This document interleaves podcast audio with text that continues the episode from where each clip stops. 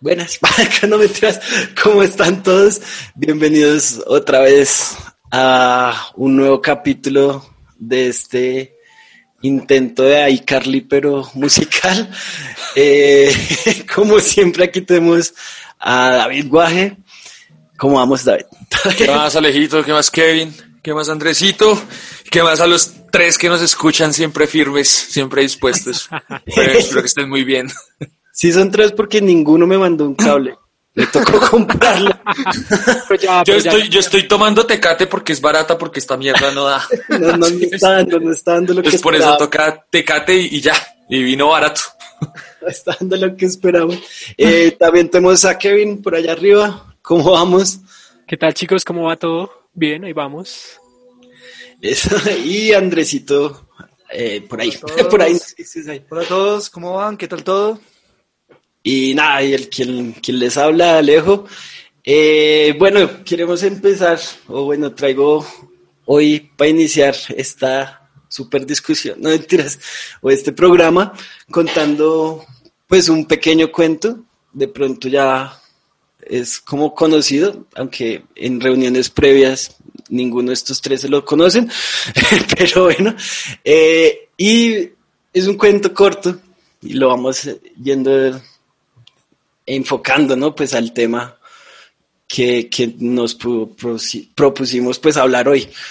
Y el cuento va de que, bueno, había un emperador que no sé qué, y el man, pues la replate y, y nada, y llegan unos, unos, será manera de contar cuentos, y llegan unos sastres al palacio y le dicen, parce, no, que no sé qué, don emperador, nosotros somos los tesos, pues, para hacer vestidos, trajes, eh, vea tal catálogo, no sé qué tal, le queremos hacer uno. Y el man, no, de una, yo quiero, tal, y lo, lo estrenamos y que no sé qué.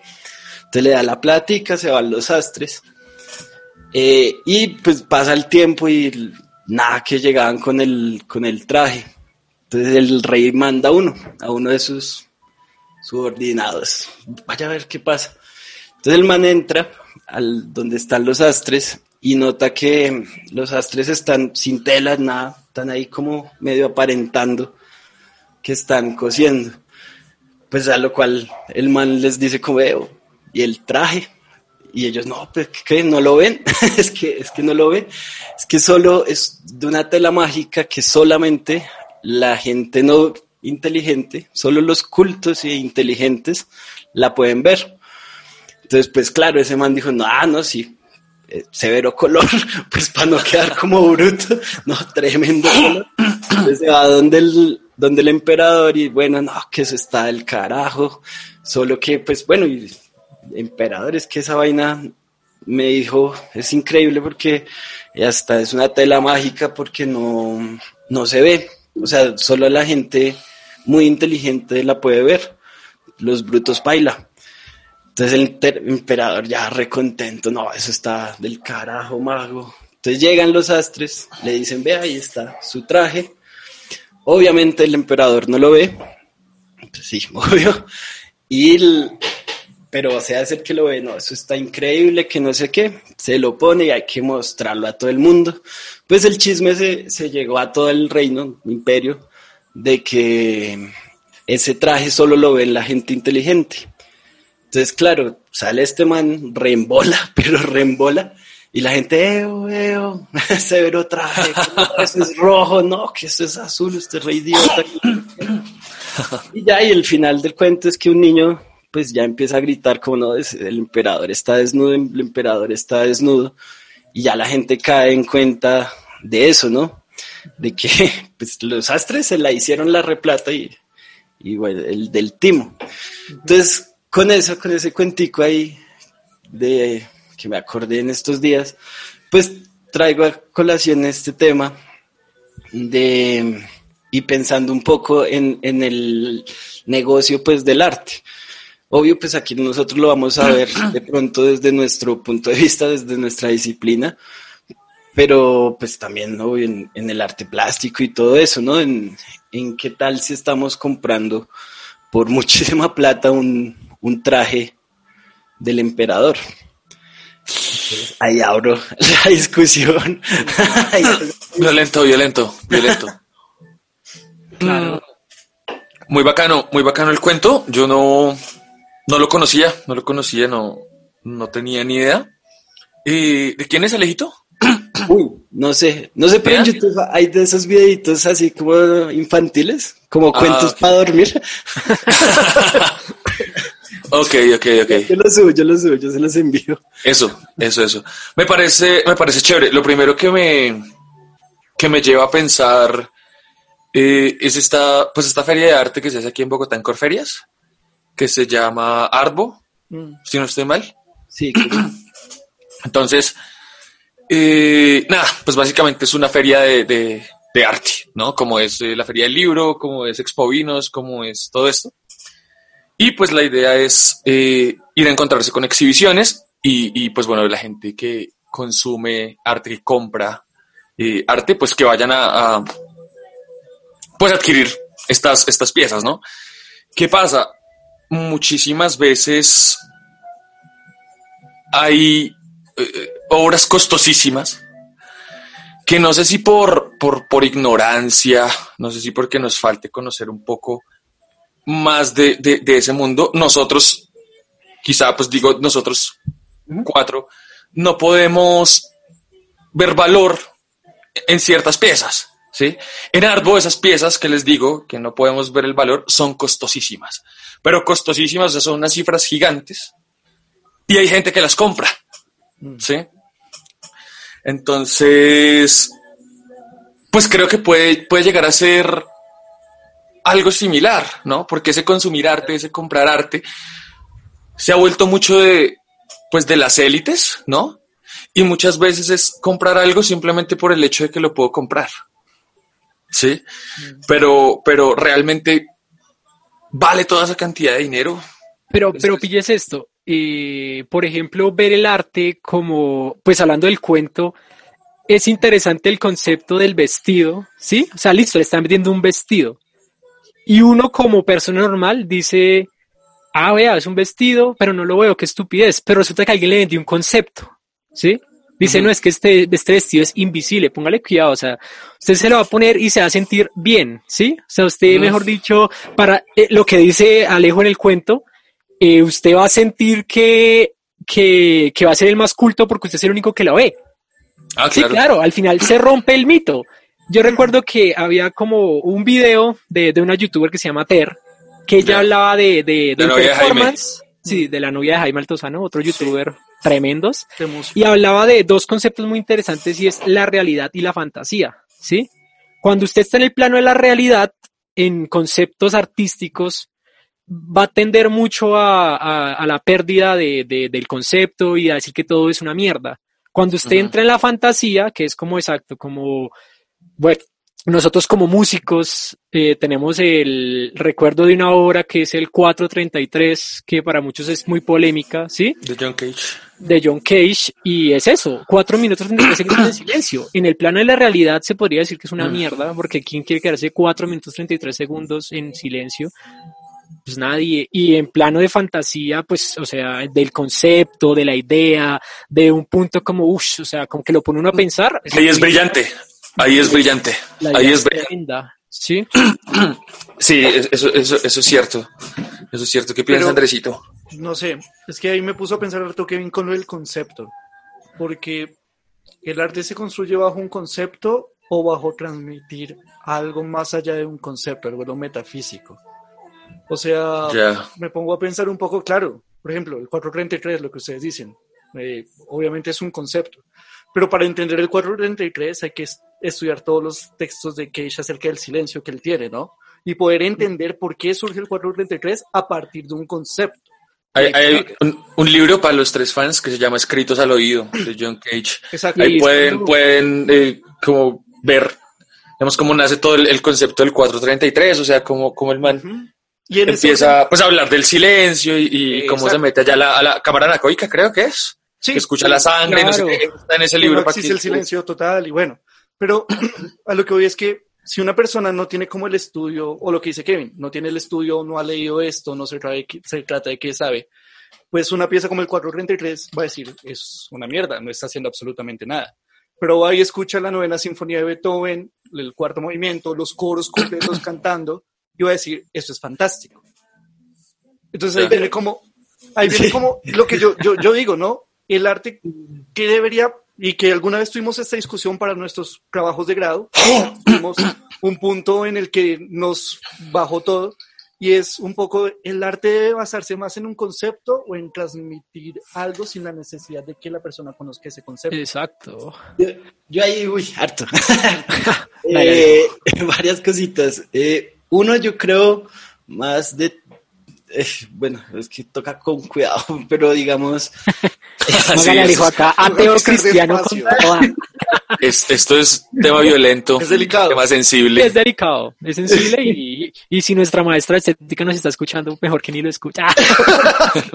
No, que más bien viene otro día y habla, habla con nosotros.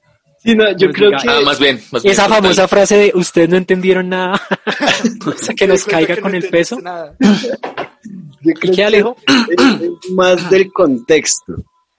Más que otra cosa, más que, que, que de inteligencia o de culturalidad. Es que si uno entiende el concepto, el, el contexto de 433, que es toda esta investigación del silencio, de que el silencio no existe, bueno, todo eso, pues uno disfruta la obra. El problema es que que Andresito puso el problema, el, el, la de Beethoven. Ahí el cuento es, tampoco se conoce el contexto, pero la gente lo consume. Porque ahí sí vuelve otra vez este traje del emperador de que, ah, es que es la novena de Beethoven. Sí, pero Claro. bueno, o sea, ¿por qué es la novena de todo? O sea, ¿cuál es el contexto, no? De lo de la percusión, ¿no? Que, que usan ese, Sí, claro. en ese tema, pues no muchos lo, lo, lo investigan, ¿no? Se queda así.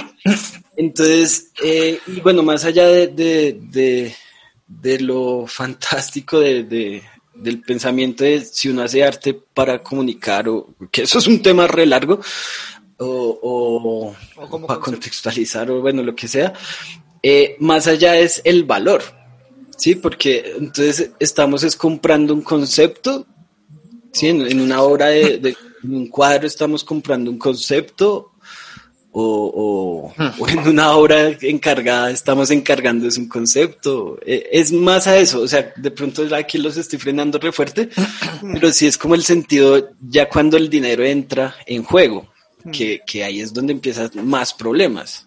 Más, Pues, más Yo quería como contextualizar un poco, que también me acuerdo unas clases, ojalá no, no me equivoque, que hablaban de, del tema este de cuando inicia realmente el consumo del mal arte como, pues, voy a hablarlo así del mal arte en muchos dineros, y es cuando inicia como este concepto de, del, de, ¿cómo se llama este? De, ay, del, ay, bueno, no me acuerdo, pero en el Renacimiento, cuando el burgués, ¿sí?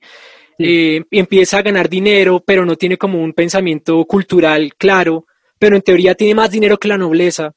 Entonces es personas que empiezan a dar valor a cosas que realmente no lo merecen, ¿sí? Porque entonces, eh, no, es que yo quiero un retrato de, pues, de mi hija, di- dibújelo como sea, y yo, cinco mil millones, no sé, en la época de la plata, de la plata. Y entonces entra también este periodo, pues, muy recordado también del, del rococó, que es también la época donde todo el mundo quería tener de todo. Sí, o sea, no, no bastaba con tener la cama y una mesita de noche, tenía que tener los, los dibujitos ahí atrás pintados, los mapitas y las maricadas, y que la mejor cortina, y que mejor dicho, el capitalismo de, de los 1500, 1600, o sea, una Ya. vaina así súper sollada, entonces exacto, como que el artista ya no hace por amor y por pasión y por política, sino simplemente es por dinero, entonces exacto, el típico pintor que uno ve que tiene 50 mil retratos. Sí, entonces uno es Ya. como, y este retrato no es igualito al anterior, pero es ella. Y este no es igualito al anterior, pero es él. Botero. Pues, con ese, con ese man hay una vaina bien violenta. Y es que hay un pajazo mental cuando uno mira la obra de Botero, y es que el man supuestamente hace un estudio del volumen y no sé qué mierdas, huevón, no sé. ¿Qué pasó, huevón? El man le pegó al perro pintando gorditos, huevón, y ya está. ¿Sí? Y Pues se sí, empieza, se empieza, se empieza a copiar y se empieza a repetir a sí mismo durante toda su vida. ¿Sí? ¿Cuánto tiempo lleva Botero pintando, pintando gorditos? ¿Y cuánta plata tiene eh, Botero? Eh, y la plata que tiene Botero, pues no, no se le puede atribuir pues a la plata que tenía su esposa Gloria Sea, sino pues obviamente a su trabajo como pintor. Botero, si no estoy mal, me corrigen, creo que tiene un cuadro en el Vaticano que vendió Sí, por, tiene un cuadro en cualquier, el Vaticano. por cualquier cantidad de, papa de- de dinero. gordito. Y un papa gordito. Un papa gordito y un gato gordito y una Mona Lisa gordita. Y así se ha copiado toda su vida. Y la obra de Botero es muy costosa, insulsa para mí, vacía para mí. Ya lo dije y ya no importa.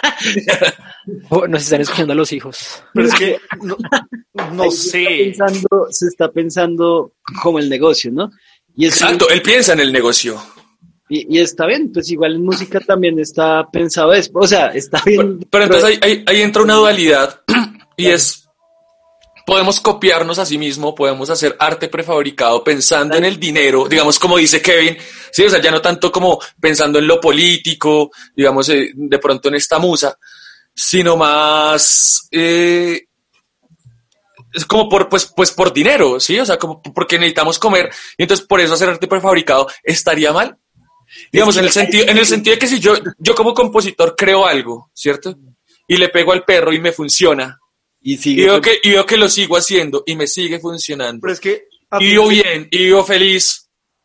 Pues Pero es eso, no o pasa sea- nada. Yo, yo antes criticaba muchísimo eso en la composición, digamos, el hecho de copiarse a sí mismo. Tengo algunos casos de compositores que pues no voy a mencionar acá.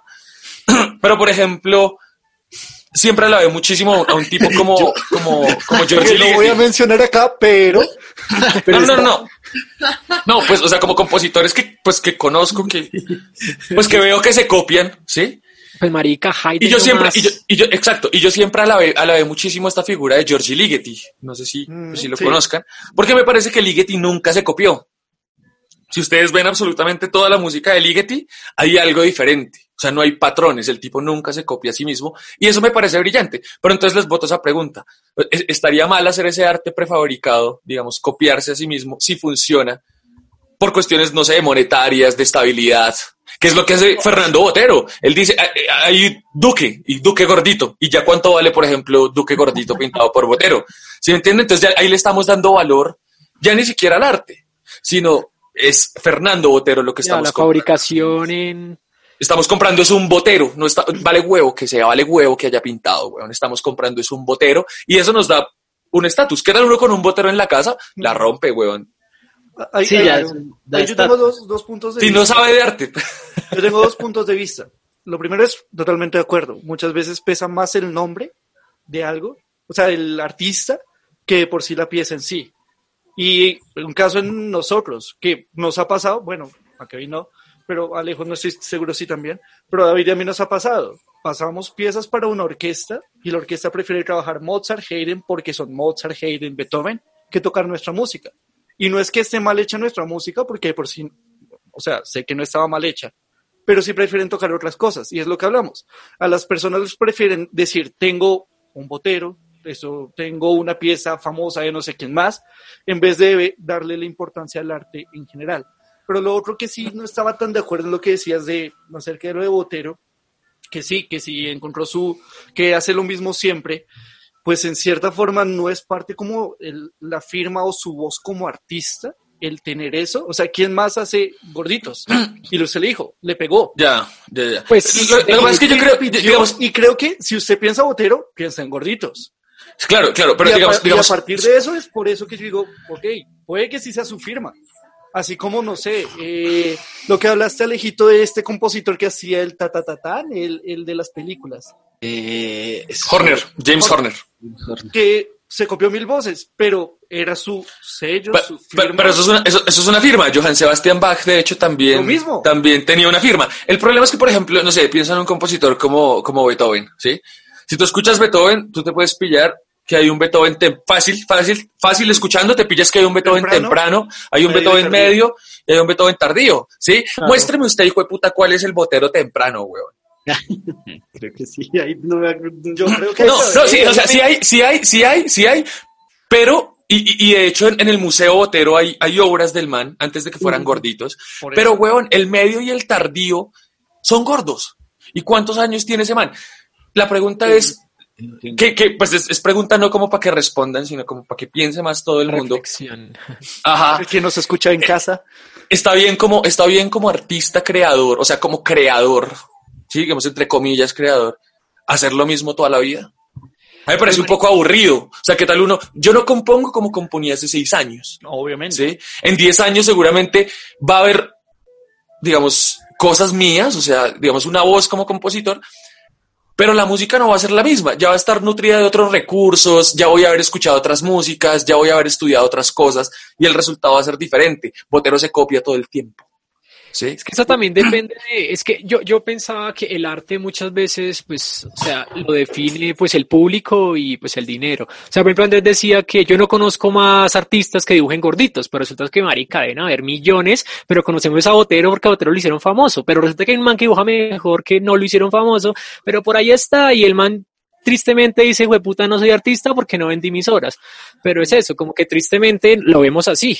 Entonces el artista reconocido es el que va, pues, hablando de pronto en arte plástica, al MoMA, hacia el Reina Sofía, hasta a los museos, o tocan en los mejores teatros, pero nosotros si tocamos en el teatro, no sé, marica, en, el, en la séptima, que tanto vemos la séptima, una calle bogotana para los extranjeros que nos ven.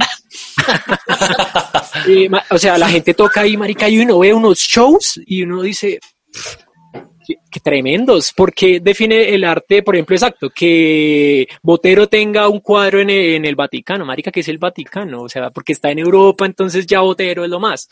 Y el man que vende cuadros en la séptima es lo menos, y resulta que no, o sea, son artistas, pero exacto, el, el dilema del dilema. Seguramente, seguramente más artistas el de la séptima.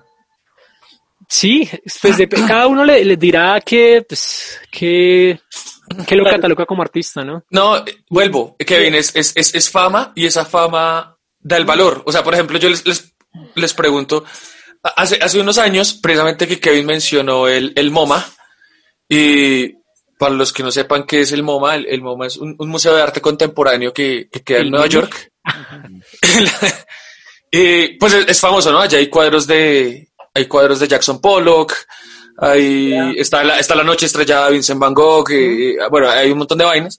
Y Yoko Ono, la esposa de, de John, Lennon, expuso las, las gafas de John Lennon cuando, las gafas de cuando le disparó Omar David Chapman a John Lennon. Y las gafas de Lennon obviamente pues están ensangrentadas, ¿no? Pues de la sangre que salpicó cuando le dispararon.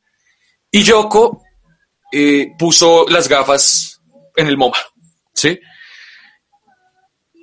Es una obra que, que, que, diría yo que es invaluable. No creería que yo, no creería yo que estuviera a la venta jamás. Y si estuviera a la venta, valdría muchísimo, pero se le da este gran valor simplemente porque es la novia, es, era la esposa de un capo, ¿no? Era la esposa de John Lennon. Y porque John Lennon a su vez decía que ella era una artista incomprendida, que no entendía a nadie, que estaba a, años de, de, los artistas de, su tiempo. Exacto. Entonces, ¿qué, qué, qué legitima eso? Eso lo legitima el hecho de que, de que sea Yocono la que expone eso, ¿sí? Entonces, realmente estamos en un momento muy triste porque el valor, pues el valor de, de, del arte no se le da al arte como tal, se le da al artista, ¿sí? Y eso hace que, lo que decía Kevin, muchas personas que, que quizás sean mejores, muchas personas que quizás puedan llevar una galería de exposición algo mejor que unas gafas ensangrentadas, pues no se conozcan, ¿sí? Porque, porque seguimos alabando ahí a, pues a esta gente que, que, poco. Ahora, y entonces lo del concepto, entonces que valga, que valgan las gafas por el concepto, pero, pero de todas maneras, no sé, o sea, me parece que Avelina Lesper, que es una, una crítica de arte mexicano, ella decía que, que el arte no se explica, que el arte se explica solo. Entonces realmente el concepto no es válido para darle valor a una obra de arte. Creería yo, no sé. Sí, es que es un concepto Ahí me, difícil. me- me hizo acordar de, del lobo de Wall Street. Mm. eh, que, que esa escena, pues la, la, la más áspera para mí, que es véndame este esfero, ¿no? Pues y toda la película gira es en eso, ¿no? En véndame ma- este ma- yo tengo un esfero del MoMA, huevo. ya que yo esfero, es que estoy anotando las cositas aquí, huevo. Entonces, pero entonces va a meterla ahí. Entonces, ¿por qué compró el esfero? Pues crea la necesidad. En, en esa escena, pues no sé si se acuerdan, ¿no? Que, que le eh, DiCaprio, alto DiCaprio, les dice, hey, véndame este. Y, y todos intentan, no, este es, no sé qué, es increíble, eso, lo- no, y se lo cambia. Hasta que llega al, al vendedor de drogas y el man le dice, eh, tienes, listo, yo se lo, se lo vendo en un segundo. Eh, ¿Me puedes escribir tu número telefónico? No tengo Ah. esfero. 10 mil pesos. No sé qué, marica, bueno. O sea, es crear la necesidad para ver el consumo. ¿Cómo se crea la necesidad? Como lo dice David, eh, es que son las gafas de Yoko Ono, eh, de, de, de John Lennon. Lennon. De Lennon. Sí, y están, y se saben que son esas porque pues las entregó Yoko Ono, sí, o sea, son verídicas. Y eso es más que arte, pues un objeto, pienso yo, pero bueno. Eh, entonces se crea la necesidad de, volvemos otra vez pues a- al traje del emperador, de, ah, es que yo tengo las gafas de, o sea, al, al coleccionista, ¿sí? A, a esta figura y de pronto es ahí donde se mueve eh, esos artes, ¿no? Al, al coleccionista. Es que no, pues yo soy un fanático de los Beatles, tengo una conexión de, de los Beatles, necesito esas putas gafas. Sí, claro. Sí, entonces crear la necesidad para, para ver, para ver eso. Entonces, e- eso es lo complejo porque ahí el arte en últimas queda en un segundo plano. Mm. Ya. E- e- ese es el problema con, con el negocio, pues, en el, en el arte y pues en el plástico. Me estoy dando cuenta que es más salvaje que, que en lo musical, ¿no? Eh, pero sí es como crear. eh, yo estaba viendo, pues se los compartí, pero muy, esta mañana, muy temprano, pues el, este documental que se llama Salvando a Bansky, Bansky, Ujú. Bansky, bueno, pues el Bansky. grafitero este, el street art, eh, donde muestran que pues es que se venden, hay gente que va por el mundo buscando las paredes donde este man pintó, las rompe y las lleva a, un mis- a los museos en Miami, ¿no? Y las vende por millones. Las- por millones de dólares. Y el artista no gana nada. Y, y más que todo que es un artista, pues muy de lo que viene Warhol, que quería entrar a eso antes. Don Andy, Don Andy. Y no, y- Que no, que no, que no hay original, ¿no? Eh, sí, no, no, y por, por lo que decía Azul, de que es la repetición de la repetición. Entonces, Andy Warhol es repetir tanto un objeto, repetir tanto a Marilyn Monroe que pierda el significado. Es O, la o la- o- o incluso, o incluso las latas de sopa. De tropa. Pero- Andy y- Warhol, sí. Pero, pero mira, entonces que eso, del- eso del valor que pasaba con, con Andy es muy bacano.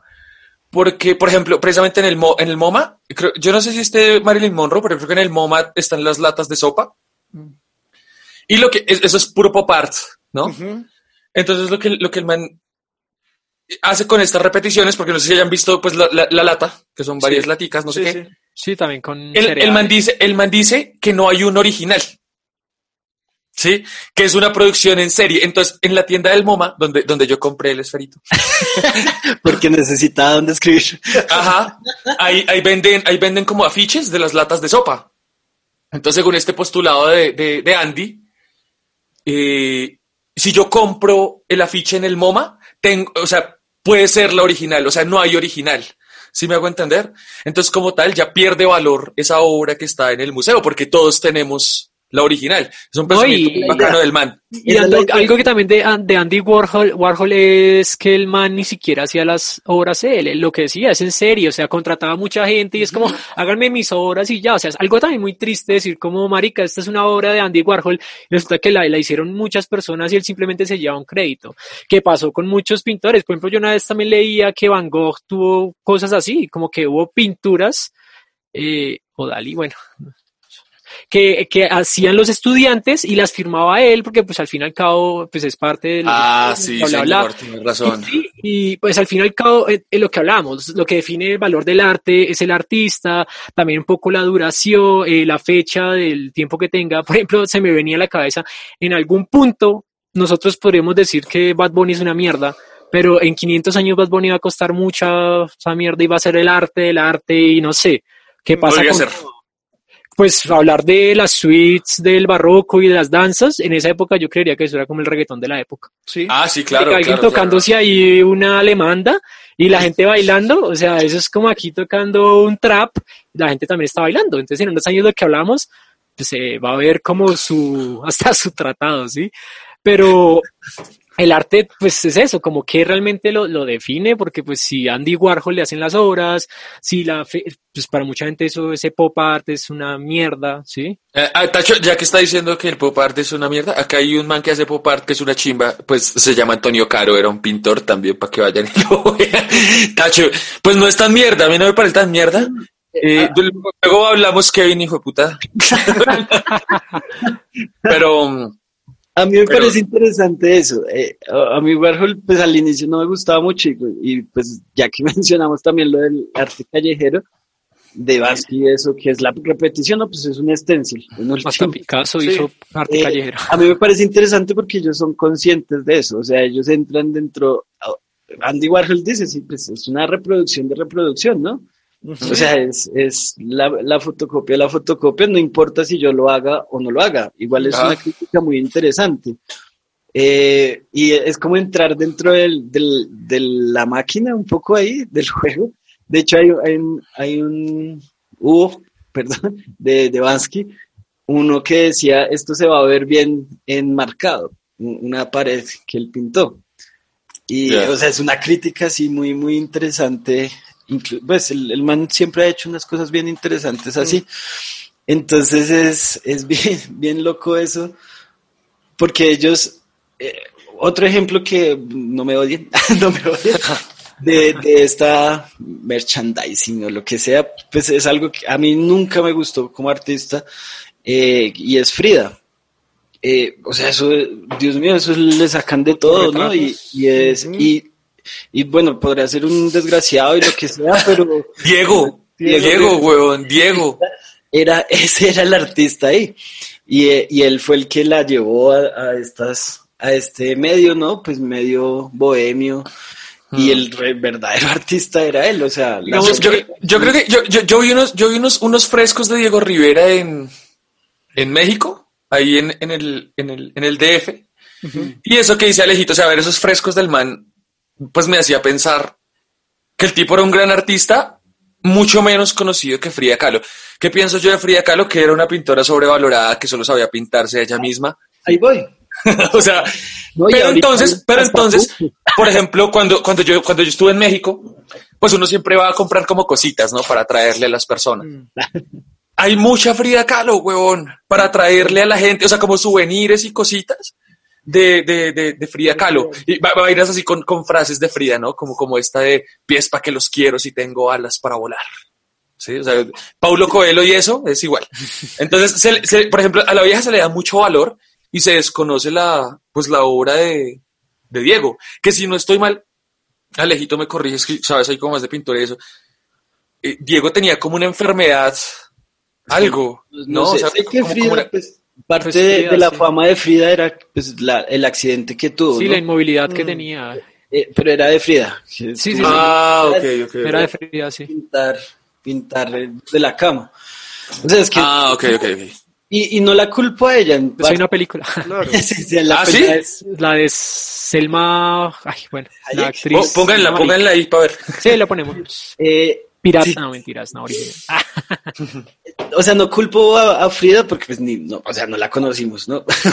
Ajá, sí, claro, claro. Pero de pronto fue como la- el recetario perfecto pues para que se vendiera tanto, ¿no? Pues alguien que, que tuvo una dificultad y pues a, a- a todos los seres humanos nos gusta es como lo que los gringos llaman el underdog, ¿sí? El que viene de abajo y, y la rompe.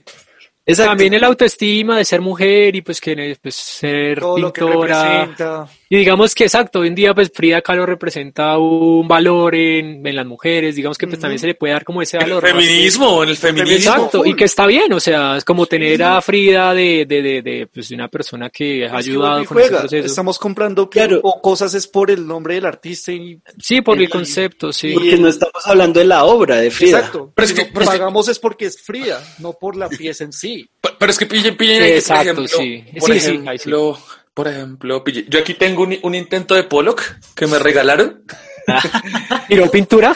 Es, es- es- es un intento de Jackson Pollock, no, literal, o sea, literal. Ah, yo fue- pensé que lo había hecho usted. No, me lo regalaron, me lo regalaron y fue, fue, fue echar pintura, no sé qué.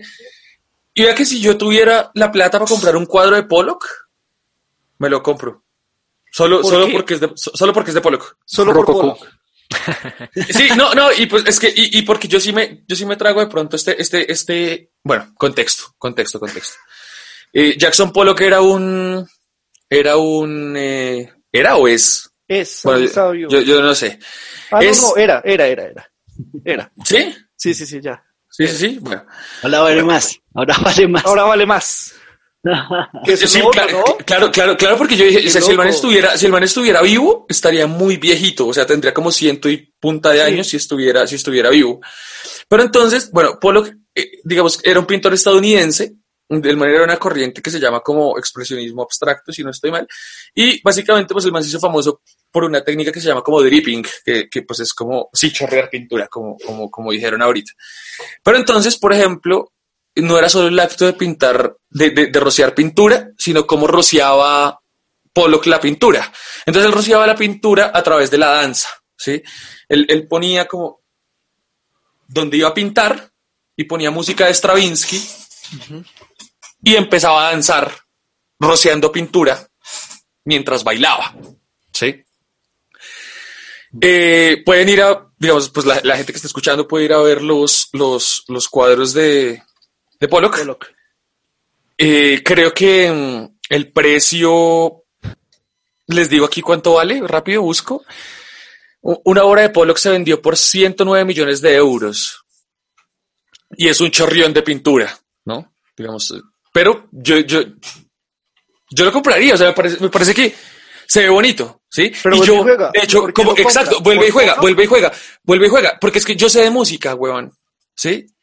Yo no sé de pintura, y más allá, o sea, lo que hace Pollock, digamos, de rociar pintura con este carácter dancístico, puede ser que para mucha gente no sea nada brillante o algo así, Yo lo compraría pero, por pero, por pero, pero nadie, pero nadie había hecho eso, huevón. Sí, yo, yo O lo sea, nadie, nadie, nadie había empezado a rociar pintura danzando Stravinsky, ¿sí me entiendes? O sea, por ejemplo, Pues eso una, es lo que usted cree. una consagración de la primavera bailando y rociando pintura. ¿Usted lo hace? No, Pues pero- de pronto alguien, marica, lo hizo, y pero preciso Polo, que es inteligente, tiene un buen manager, huevón, y tome, a vender como un loco. Porque en Bueno, teoría, sí. marica, las ideas las tienen todas Pero- en diferentes... Pues nomás la vacuna del coronavirus, se la están llevando todos hasta que alguien la tenga para pa todo el mundo y se la lleve el crédito él. Pasa con todo, alguien se lleva el crédito de, to- de toda una... Pues de Bueno, sí, tienes razón, y razón, no es por ser, ser caca, pero bueno, ¿cómo asegura usted que la obra que usted compró en verdad Pollock sí estaba bailando? Y sencillamente lo estuvo un día haciendo así y ya. Te vendieron un concepto, David. Pero el ahí, concepto ahí- lo vendió y dijo, sí, claro, yo las hice todo así, pero ¿qué lo asegura que realmente sí fue escuchando la consagración mientras lo hacía? Aún así Nadie. no importa. O sea, no usted lo crees por el concepto y por el artista. No, no es, no es tanto por el concepto, sino que primero yo creo, yo creo que, que los resultados de los cuadros de Pollock son, son agradables de ver. O sea, me parece que son agradables a la vista, a pesar de que puedan parecer muchos chorriones y muchos rayones. Parece que son agradables a la vista. Y más allá de pronto de lo que dice Kevin, que de pronto sí había más gente que hacía esto, a mí me parece que el man es como pionero en hacer eso. O sea, puede que el man simplemente pusiera, no sé, el lienzo, lo que fuera, y empezara a tirar pintura a lo loco. Y hay un valor, se le ocurrió, weón.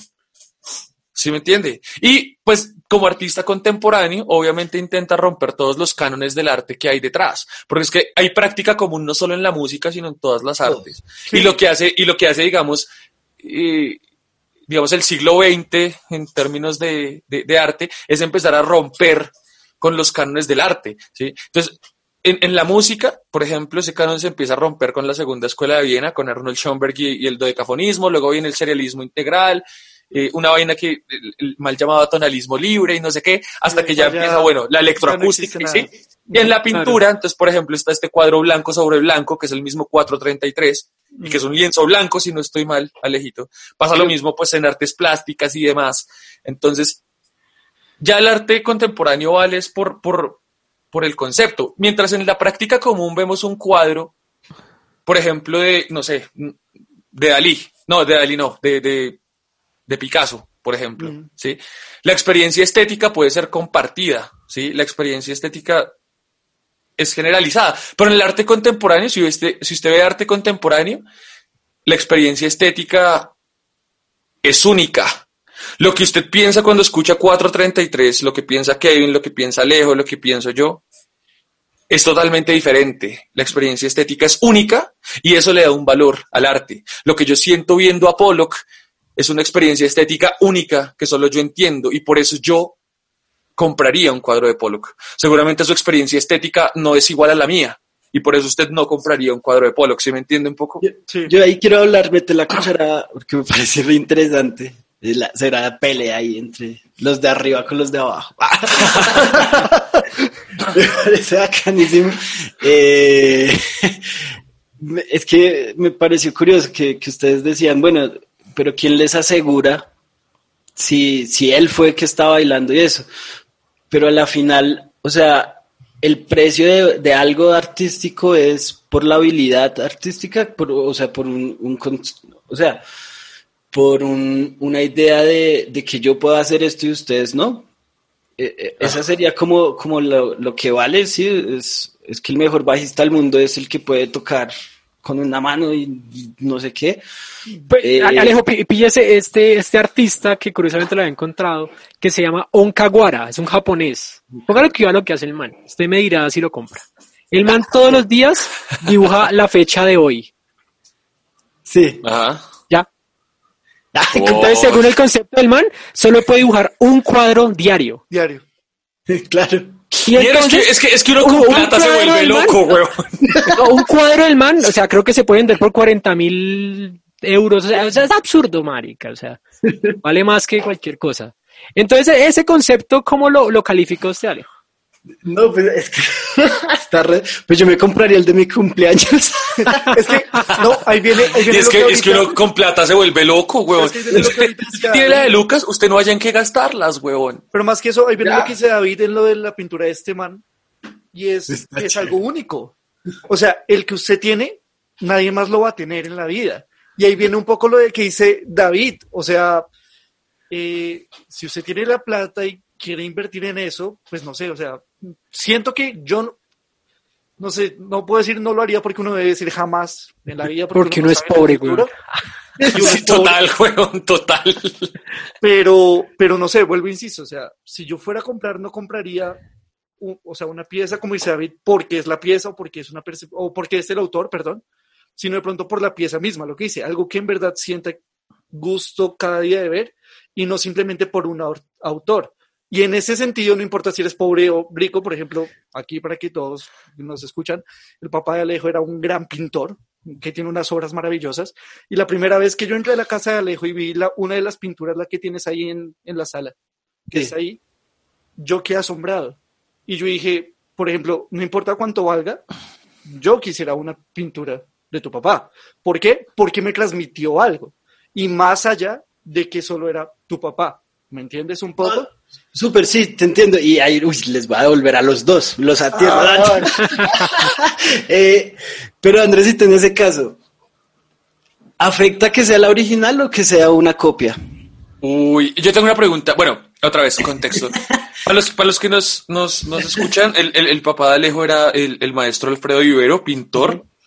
Y la obra del maestro pues tenía un valor agregado y era que pues se veía en 3D la, la obra de, del maestro. Entonces uno se pone unas gafas 3D y uno puede ver los cuadros de, del maestro y se ven en tercera dimensión. Eh, entonces, ahí, ahí el, el, el, tema es como, como, no me fui. No, estoy seguro, estoy seguro. Espera, espera, regresa, espera, espera, papá, espera, que espera. hable. No, espera, era re importante, weón. Era, era, era re Mientras lo impor- recupera. Ah, ya me acordé, ya me acordé, ya me acordé, ya me acordé, ya me acordé. Entonces, bueno, para ver los cuadros originales, yo no sé cómo, cómo se puede hacer, Alejito, pues para verlos. Pero la, pero la pregunta es si, si las reproducciones, o sea, por ejemplo, las copias de los cuadros del maestro que hay en internet, en otros sitios, o sea, que no son originales, Se ven 3D. ¿puede, puede percibirse la tercera dimensión? Sí puede. Ya, Sí, sí, sí. ya, ya, ya. Ok. Total. No, Entonces, por eso, digamos, ahí, ahí, en caso de que en las copias, en las reproducciones no se pudiera percibir la tercera dimensión, habría un valor, habría un valor único en el original. Me fui re duro, weón. No, anota, anota ahí con el MoMA. Con el MoMA, pero, sí, ¿sabes? O sea, a- a- para hablar de la obra del papá Alejo, yo creo que le podemos dedicar un podcast completo, marico. o Sí, sea, claro, Mucho claro, para hablar. Estamos como muy por encima y es Ole. interesante que todos supieran. Vamos al taller. sí, lo hacemos allá, literal, o sea. Pero digamos que hablando de las copias y eso, marica, exacto, nosotros hablábamos que el valor del arte y lo hablamos desde nosotros que somos clase media baja.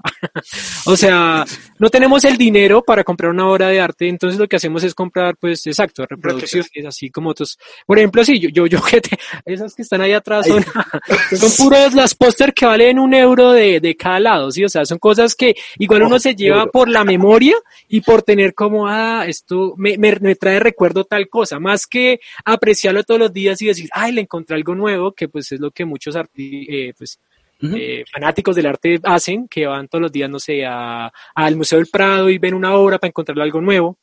Es más como el recuerdo que uno se lleva de, de la obra, exacto. Por ejemplo, qué bonito saber que eh, los cuadros del papá Leo están en 3D, entonces como que yo tengo el cuadro pero no las gafas, pero me llevo como que como esa idea, así como Y- que es sí. muy áspero por esto, sí, es más que reproducirla todo el tiempo en mis ojos, por así decirlo, es como la reproducción que tengo en la cabeza de cada obra.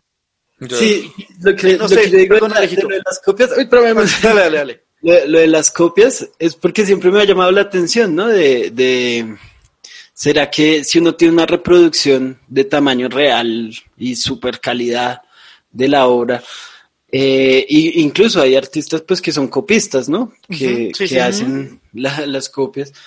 Eh, yo no sé por qué hay, se- igual se siente como ese vacío de mierda, no es la original, ¿sí?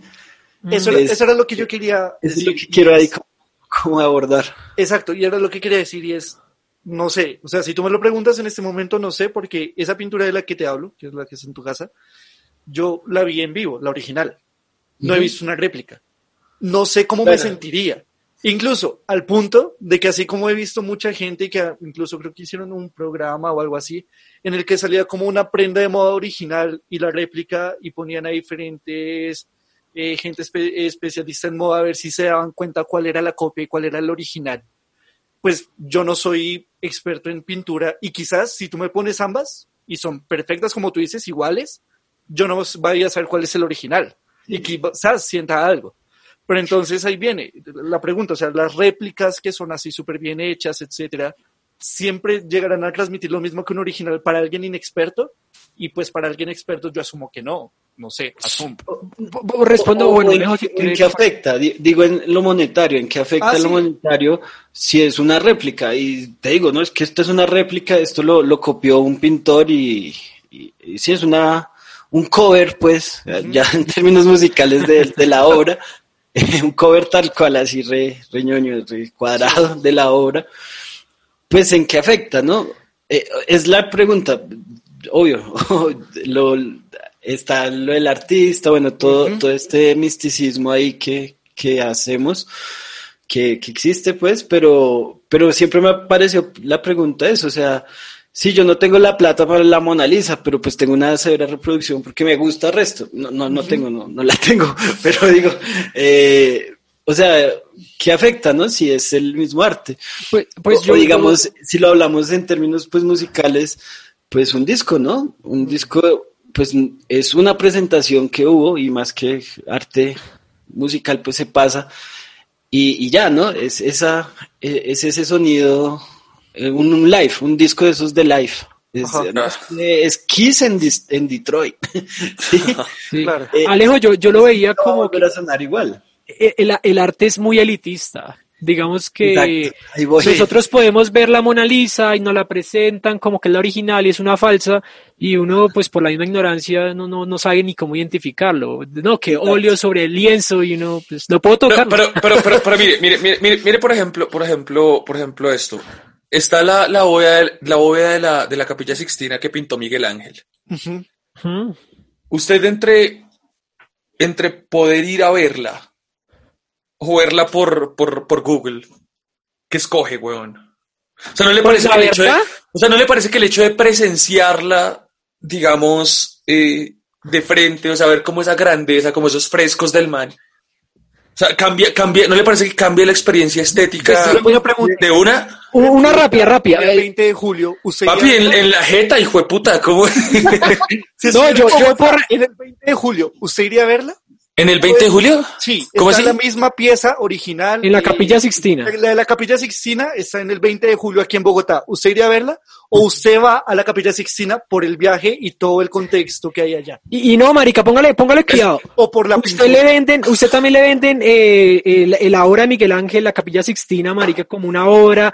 Usted se imagina la vaina más grande de este mundo, mejor dicho, el teatro, huevón. Ahí está. Y exacto. tuve la oportunidad, pues, de, de ir, y marica, y, y es una cosa del, no sé, o sea, Ya me habían dicho eso. Dos cuartos chiquitos, son, es muy chiquito y, y no es lo peor, ¿sí? Usted va y hay mucha gente, realmente no, no hay tiempo para mirar porque todo el mundo está avanzando. Para entrar a la Capilla Sixtina y llegar allá, marica, es dos horas de fila, o sea, es una experiencia que igual cuando uno llega uno dice como, uff, listo, ya, no más. O sea, como que igual es lo que esperaba, o sea, Como, como ir a ver a la Virgen de México. no, es que es como cuando Sí, usted le, le, muestra- le dicen de una serie, de una película que le dicen que es lo mejor, que usted le dicen, es que esta película es lo mejor, de lo mejor, de lo mejor, de lo mejor, de lo mejor, de lo mejor, de lo mejor, y, resulta que lo ve y simplemente es lo mejor, no era 100 veces lo mejor, era solo un lo mejor. Entonces usted Yo- lleva una mala experiencia. No quiere decir que me lleve una mala experiencia, pero sí que, que uno no, o sea, uno puede reproducir una imagen en un televisor Ajá. y después ir a verla, pues el caso de la Mona Lisa. La Mona ¿Usted, Lisa usted, usted conoció la Mona Lisa también? Sí, la Mona Lisa uno cree que es un cuadro marica gigante. No, No, chiquitico, chiquitico. Sí, y bueno, ¿y cómo, cómo le pareció? ¿Cómo le pareció la, la Mona Lisa? ¿Cambia su experiencia de, de- Mm, por, ejemplo, no. por ejemplo, por ejemplo, por ejemplo, pilla, pilla esa experiencia que, que usted iba con su novia, weón, Ujú. ¿no? Y, y el hecho de llegar allá, como, como, yo, yo no sé francés, weón, o sea, yo todavía creo que la Mona Lisa está en el Museo de Louvre. ¿Quién me corrige? Louvre, sí. sí, yo, yo digo Louvre. Pues sí. pues Eh, lo- pero entonces, esa experiencia de usted ir con su novia a, a ver la Mona Lisa, o sea, ¿usted cambia como esa experiencia por, por, por verla por internet? Yo diría que, Eh, que pero no, es o que no sea, es la experiencia del arte, sino la del viaje. Ojo, Exacto, porque- eso era la pregunta de lo que yo le decía. Si estuviera en Bogotá, ¿usted No, es que estuvo, Andesito, Exacto. estuvo. Estuve en el 20, eh, en el, en, en Cafán Floresta, hubo una réplica exacta. eh, ¿Fue a por unos meses. Yo fui a verla, en, eh, coincidió que yo estaba en México y, y- Ujú. y hicieron la misma reproducción. Pues, obvio, son, son impresiones, ¿no? Pero pues las mismas impresiones y eso. Y pues para mí sí la vi. ¿Sí me entienden? Eh, en el sentido de, bueno, y por el viaje en el sentido de que pues fue el, pues es muy especial ese recuerdo que tengo, así sea copia.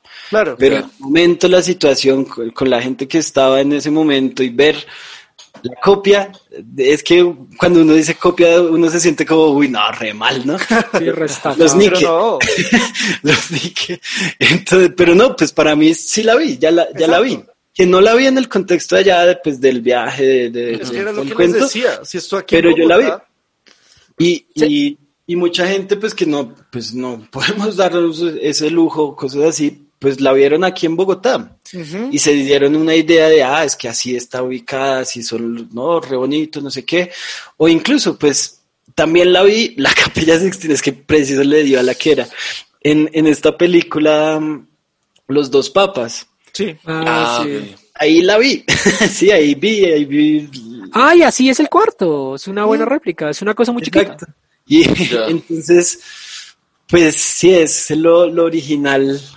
Eh, Obvio, yo, yo entiendo y eso lo tenemos muy adentro de que es que es el artista el que hizo la obra, no sé qué. Eh, Y, y, pues, es que también, también le agrego, le agrego valor eh, por, porque ha trascendido a través del tiempo.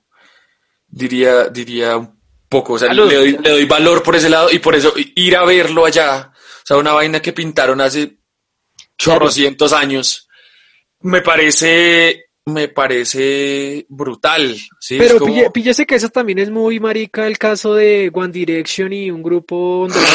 Mire, ¿qué? O sea, uno, ¿no? uno ¿Qué marica, yo- yo- ve y ve la Mona Lisa y marica, todo el mundo está metido allá y resulta que al lado hay un cuadro muchísimo más bonito, marica, muchísimo, o sea, precioso que usted dice bien, pues para uno bien pintado y, y la gente ni lo ve y es como, no, pero es que esto lo pintó un tal... Da Vinci. eh, un marica por ahí, ¿sí me entiende?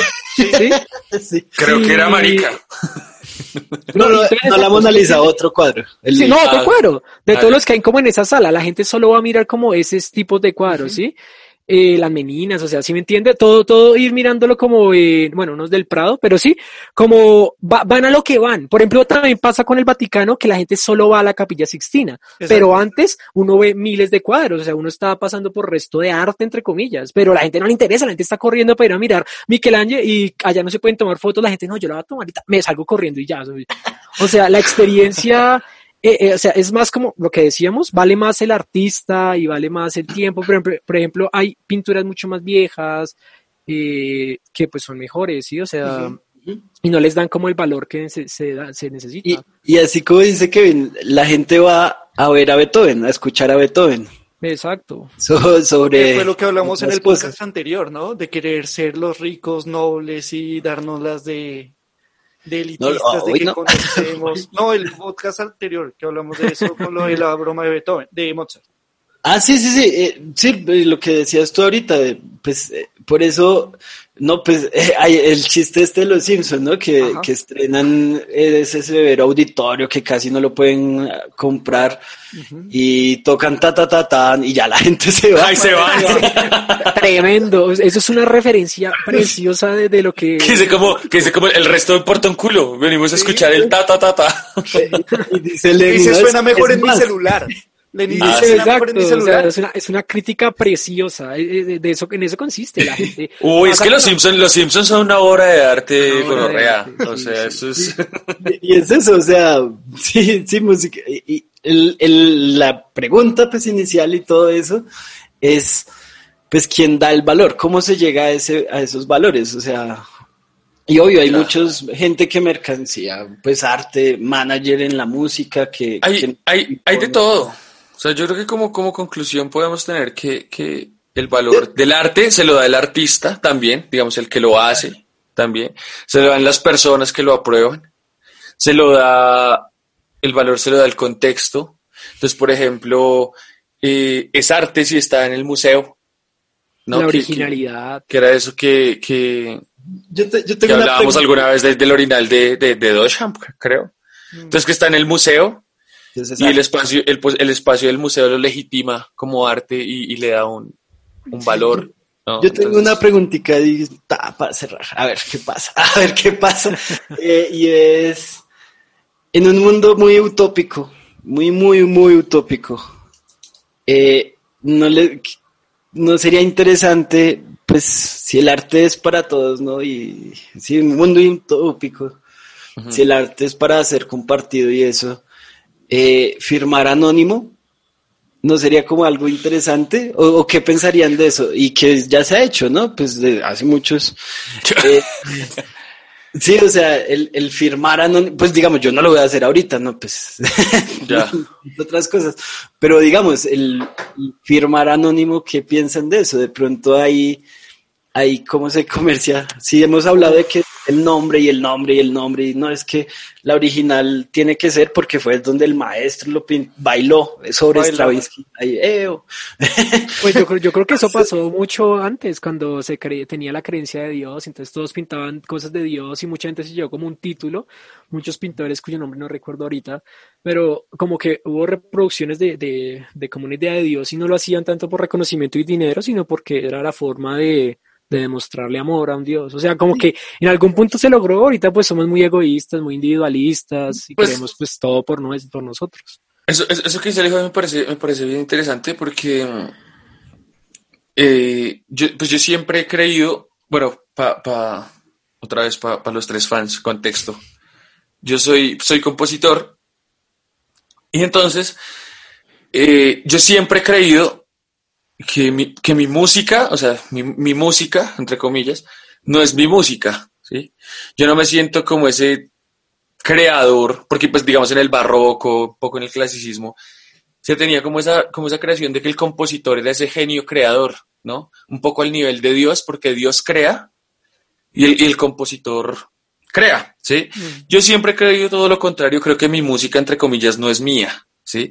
Creo que la, eh, es un poco hippie, pero creo que la música está, la música está, o sea, creo que la música ya existe, o sea, creo que la música está como en el aire, ¿sí? Y la labor del compositor es ser mensajero, ¿no? Es tomar la música y escribirla para que se pueda tocar, ¿sí? Pero es una labor de mensajería, ¿sí? Mi música yo digo que no es mía, o sea, mi música viene de otro lado. Entonces, en ese orden de ideas, eso que dice Alejito, pues firmar anónimo sería una cosa, pues muy sensata, ¿no? Porque yo siento que no es mía. El problema es morir de hambre. Sí, no, por eso digo. sí, o sea, no se haría, pero. Un pensamiento utópico de que imagínense si fuera todo todo anónimo. Entonces, ahí de pronto el arte y el valor, si, si es que existiría un valor monetario, pues sería sobre la obra, ¿no? Más que sobre otras cosas. O, o quién sabe, no, pues no. Sí. Con esta vaina, pero pues sí, me estaba pensando eso el otro día, ¿no? Del, de la firma anónima. ¿Qué pasaría? Pues que lo haga un huevón, pues baila. se lo llevan. Ahorita, actualmente se lo llevan. Sí. pero me, quería preguntarles eso. Siempre alguien se va a llevar el crédito por más anónimo que tenga. Entonces, por eso está el tema de, de los derechos de autor y todo. O sea, como que si yo digo, no, es que esto es para todos, entonces, ah, entonces para mí, y ya, yo lo, se lo compro y ni siquiera me lo robo y ya queda así, que es lo que siempre claro. pasa. Claro, claro. Siempre está pues, el plagio y exacto, como el valor del artista. Y todo al fin y al cabo lo que dice David, necesitamos comer. sí, o sea, podríamos, podríamos cerrar diciendo que sí estamos conscientes de que estamos comprando el, el vestido del emperador, ¿no? El traje del emperador. Pues claro. o sea, de que sí. sí, sí. Claro, claro. Sí, llevándonos sí, un concepto, llevándonos un artista, un arte, un género, un estilo, una Uy, fecha. La, la, la, está rompiendo, la está un estatus. Un estatus. Un estatus. un estatus que. Lo que un estatus, un estatus. La demanda. Si tengo plata, pues ¿qué tengo que hacer? Comprarme carros últimos modelos, comprarme pinturas, porque yo tengo plata y no me puedo quedar atrás. No, eh, ni siquiera, no, no, tanto por no quedarse atrás, sino porque es que si usted tiene plata lo puede comprar. Y ya. Pero. Y ya. O sea, no es más. Y ya. Y ya. Entonces, y eso es lo que pasa en, en Arbo. O sea, a mí, a mí, a mí un amigo sí. me decía que, que, pues, que estuvo en Arbo, que había como una obra de arte que era, pues no sé, no sé, la verdad, que era como, como un video o una, una imagen, no sé. El caso es que la obra de arte son dos viejitas, dos vie pila, pilas a esto, ¿no? Son dos viejitas tomando mate del ano de un man con pitillo. Y las reluc y las relucas, huevón, las relucas esa mierda. Y, y que lo vaya, marico, usted que le transmite a una viejita tomando mate del ano de un man, huevón. ¿Usted cuánto paga por eso, hijo de puta? No, no, no pago. Originalidad. Y, y, no, y, y, estoy seguro que estoy, estoy, seguro que estoy seguro que eso se vendió y se vendió por las relucas, weón. Sí, y estoy seguro que no es una persona que dice, uy, es que el ano representa no sé qué y el. ¿Qué tal que si haya un concepto? Uy, se puede definir, sí. Final, finalmente que para cada, para cada persona estas yo creo que, yo, y yo todos creo que, tienen yo, su yo creo que hay cosas de cosas. Pero o sea, yo creo que hay arte contemporáneo que se puede defender desde el, desde el concepto y hay otro que sí se cae Nosotros- muy duro como y- el de las viejitas. Nosotros, y yo creo que no solo nosotros, sino muchos, y ojalá me digan que sí, que no sea yo el único, creo que hemos tenido obras malas que la hemos defendido claro. bien por el concepto. No. No, yo las borro. Yo no- yo la- No, pero, o sea, o bueno, obras que no son malas, pero el concepto le da mucho más a la obra. Pues al final sí, al final se defiende más por el concepto. Porque exacto, no es lo mismo que yo rápidamente uno componga un bambuco y no diga, ah, es que es un bambuco. No, es que uno dice, no, es que este bambuco es único porque resulta que yo le metí eh, cosas que no tienen los bambucos y una forma que no tienen los bambucos. Y eso es Ya, lo que me pero- convierte en mi único Ah, eso y es a lo que diferente. voy. Ya, ya, ya. Pero entonces, entonces ahí ver, y para todo el mundo, para los tres fans, pues escuchar a Belina Lesper y es eso que les digo que el arte se explica solo, huevón. Sí. que no necesita una explicación. Muy, muy discutido, digamos, con muchos detractores, con muchos fans, pero eso que usted dice del bambuco, weón. Si yo estoy entre comillas innovando, si estoy haciendo algo diferente, eso se va a percibir en el bambuco que yo compuse, weón, no lo tengo que explicar. Diría Es que- yo. es que yo, yo No sé. pensaba también igual, es que nos 433 ponemos acá. Debería explicarse solo el silencio y no leer Exacto, uno diría que es que nos podemos acá ¿qué quedar cinco horas hablando solo, de eso. pues. No, no, porque es que el silencio sí, eso sí se explica, el silencio no existe. Sí, Vea, bueno, callémonos, sí, callémonos, sí le pone- callémonos. No, Si le pone, si le pone eso a su mamá, ¿va a entender el concepto? No, porque mi mamá es. Posiblemente entonces- la no se explica por sí solo. Ahí viene. Exacto, es ¿Quién que- tiene que entender el arte? ¿Los artistas o el público en general? finalmente Hay arte para artistas, weón. El arte es Uy, muy, el arte es muy Uy, eso es elitista. otra discusión. Eso es otra Calma. discusión. Eso- A eso los traques acá, piro. Ah, Los de arriba contra los de abajo. es que lo que lo que dice Andrés, el arte, el- eh, lo que dice David, el arte se puede explicar solo, pero es que no todos tienen el mismo conocimiento del, del otro. O sea, como que un bambuco, usted dice, uff, qué bambuco tan lindo, pero es que para la gente, la gente ni siquiera sabe cómo suena un bambuco. La gente dice, no, eso Ujú. no era un pasillo. Eso no era Ah, bueno, sí, Eso sí. no era, entonces uno no puede decir, uy, con el bambuco innovó, porque los manes piensan que, no sé, Pueblito Viejo es un bambuco. ¿Sí? Ya, Entonces- claro. No, la gente escucha, la gente escucha tiple y es bambuco, men. Es bambuco. Exacto, todo es bambuco, todo es pasillo, todo es música colombiana. Marica, la gente escucha eh, música argentina o hasta música andina del de Perú y, marica, Dice que qué es tema colombiano tan lindo. O sea, y, y no, no es culpa de nadie, porque al final y al cabo usan una guitarra, usan de pronto un instrumento parecido a la bandola, un mandolín, cualquier cosa, y puede parecer. Entonces, Ay, esos instrumentos de cuerda pulsada son parecidos a la Sí, larga. ¿no? Y, y- y como que el, el arte sí puede hablar solo, pero es que es muy elitista, demasiado, demasiado. Se necesita mucho estudio para que alguien pueda decir, el arte se explica solo, ¿sí? Eso decir del arte se explica solo. No, y falta que viene, es restos, elitista. sí, Si no. tú tienes estudio del arte, el arte se explica solo. Si no, pues lo siento. Y ni Bueno. siquiera, marica, o sea, Uy. No, y ni siquiera. Eso Siento que, siento es que, interesante. siento que podemos, podemos estar haciendo una, una parte 2. como tres, cuatro. Eh, Yo no sé, yo no sé, yo no sé, yo no sé si en el capítulo anterior yo dije que íbamos a tener un invitado a este capítulo. Sí, Sí. pero- Eh, pero entonces, Explícanos eso, David. entonces, yo no era, yo no era el encargado de conseguir al invitado. Somos no sé, músicos, no cosas de gestionistas. Entonces no sé por qué yo, entonces no sé por qué yo lo tengo que explicar, pero Ahora yo, yo lo digo, por cosas de tiempo, no alcanzó a grabar para este, pero para el próximo en teoría sí debe estar acá.